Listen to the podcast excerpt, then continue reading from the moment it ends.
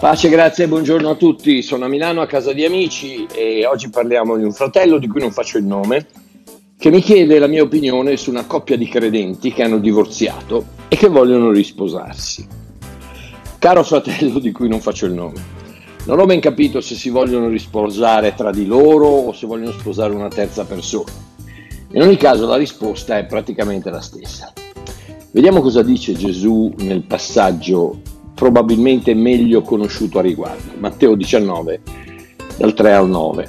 Alcuni farisei si accostarono a Gesù per tentarlo e gli dissero è licito che un, ad un uomo ripudiare la propria moglie per qualsiasi motivo? Ed egli rispondendo disse loro non avete voi letto che li creò da principio, li creò maschio e femmina? E disse perciò l'uomo lascerà il padre e la madre, si unirà con la propria moglie e i due diventeranno una sola carne?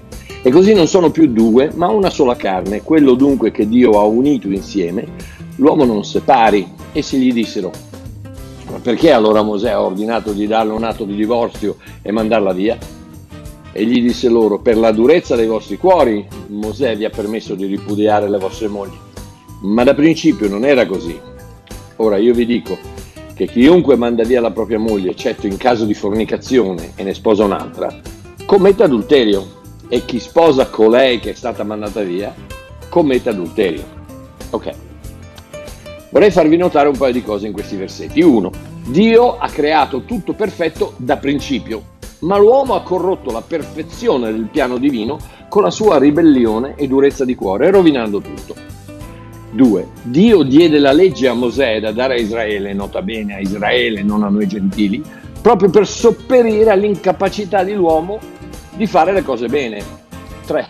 Gesù reitera ancora una volta che il modo giusto e voluto da Dio di fare le cose è di non divorziare, se non per tradimento. 4. Nel caso di un divorziato che si risposa, Gesù dice chiaramente che quell'uomo commette adulterio. Ok, se ci fermiamo qui senza realizzare lo spirito di quanto Gesù stava affermando e il fatto che stava parlando dal rabbino guidato dalle regole del Vecchio Testamento, siamo tutti fritti. In altre parole, tuo marito ti picchia, non puoi divorziare. Tua moglie ti distrugge giornalmente con le sue critiche e accuse, non puoi divorziare.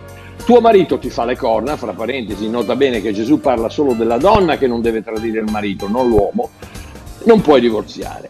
Tua moglie ti dice di aver mal di testa da sette anni ogni volta che è andata a letto, non puoi divorziare tuo marito ti violenta emotivamente e costantemente, non puoi divorziare.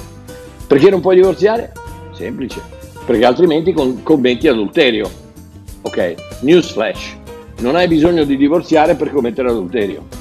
Matteo 5, 27, 28 dice, voi avete udito, che fu detto agli antichi, non commettere adulterio, ma io vi dico che chiunque guarda una donna per desiderarla, ha già commesso adulterio con lei nel suo cuore. E fratellini miei, se funziona tutto come Dio ha creato l'uomo per funzionare, a parte un paio di casi di cui non parleremo, siamo tutti una manica di adulteri. Dal primo all'ultimo, ammettetelo. Quindi cosa vuol dire? Vuol dire che messa in parole povere, se vai a letto con una donna che non è tua moglie, commetti adulterio. Ma se tieni gli occhi troppo a lungo su certe parti anatomiche della commessa in negozio, commetti lo stesso adulterio. Se divorzi sei un adultero, e se guardi ballando con le stelle, sei un adultero. Se sposi una divorziata, che lei sia stata tua moglie o no, commetti adulterio. Eh, ma se vai in spiaggia a Ibiza, molto probabilmente commetti adulterio ugualmente. Vedete come la legge a doppio taglio? Guarda cosa dice Giacomo 2, 10, 11.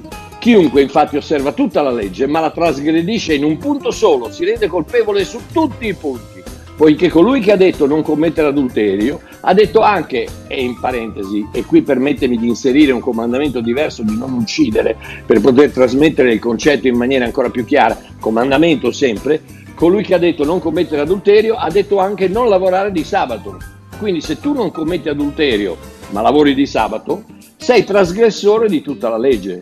Quindi, o tu che mi stai giudicando libertino e che favorisce il peccato, ma guidi la macchina, guardi la televisione, tagli l'erba in giardino, magari vai perfino in ufficio di sabato, è come se tu avessi divorziato, è commesso adulterio. Ma allora Mario, siamo tutti condannati all'inferno? Eh sì, proprio come dice l'Apostolo Paolo in Romani 3, 9, 11, cita la Bibbia della gioia, abbiamo già dimostrato che tutti gli uomini senza distinzione sono peccatori, sia ebrei che stranieri. Come dicono le scritture, tutti si sono sviati, tutti si sono corrotti, nessuno giusto, nessuno retto, nessuno che agisca bene, neppure uno. Ah, ma grazie a Dio c'è una via d'uscita per il divorzio, per l'adulterio, per il lavoro di sabato, per l'omicidio e per, per qualsiasi altro peccato che tu possa commettere. Ed è la meravigliosa ipergrazia che Dio ha elargito sul Calvario duemila anni fa. Ebrei 10, 9, 17, con la sua venuta e con la sua morte. Gesù Cristo ha annullato il primo patto, il Vecchio Testamento, ed ha stabilito il secondo, il Nuovo Testamento. Grazie a questo noi siamo santificati mediante l'offerta del corpo di Gesù Cristo fatta una volta per sempre.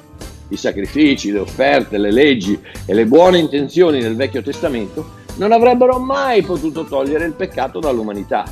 Il sangue di Gesù invece lo ha fatto una volta per tutte, con un'unica offerta non migliorandoci nella condotta, ma rendendoci perfetti e santificati agli occhi di Dio per tutta l'eternità. E anche lo Spirito Santo concorda con questo concetto, infatti dice, questo è il nuovo patto che ho fatto con loro. Sono io a mettere le mie leggi nelle loro menti, così che sappiano sempre la cosa giusta da fare, e le scrivo nei loro cuori in modo che siano loro stessi a volerle osservare. E per essere sicuri che non ci saranno mai più separazioni tra me e loro, cancello le loro iniquità e non tengo più conto dei loro peccati. Questo è ciò che penso, fratello di cui non faccio il nome.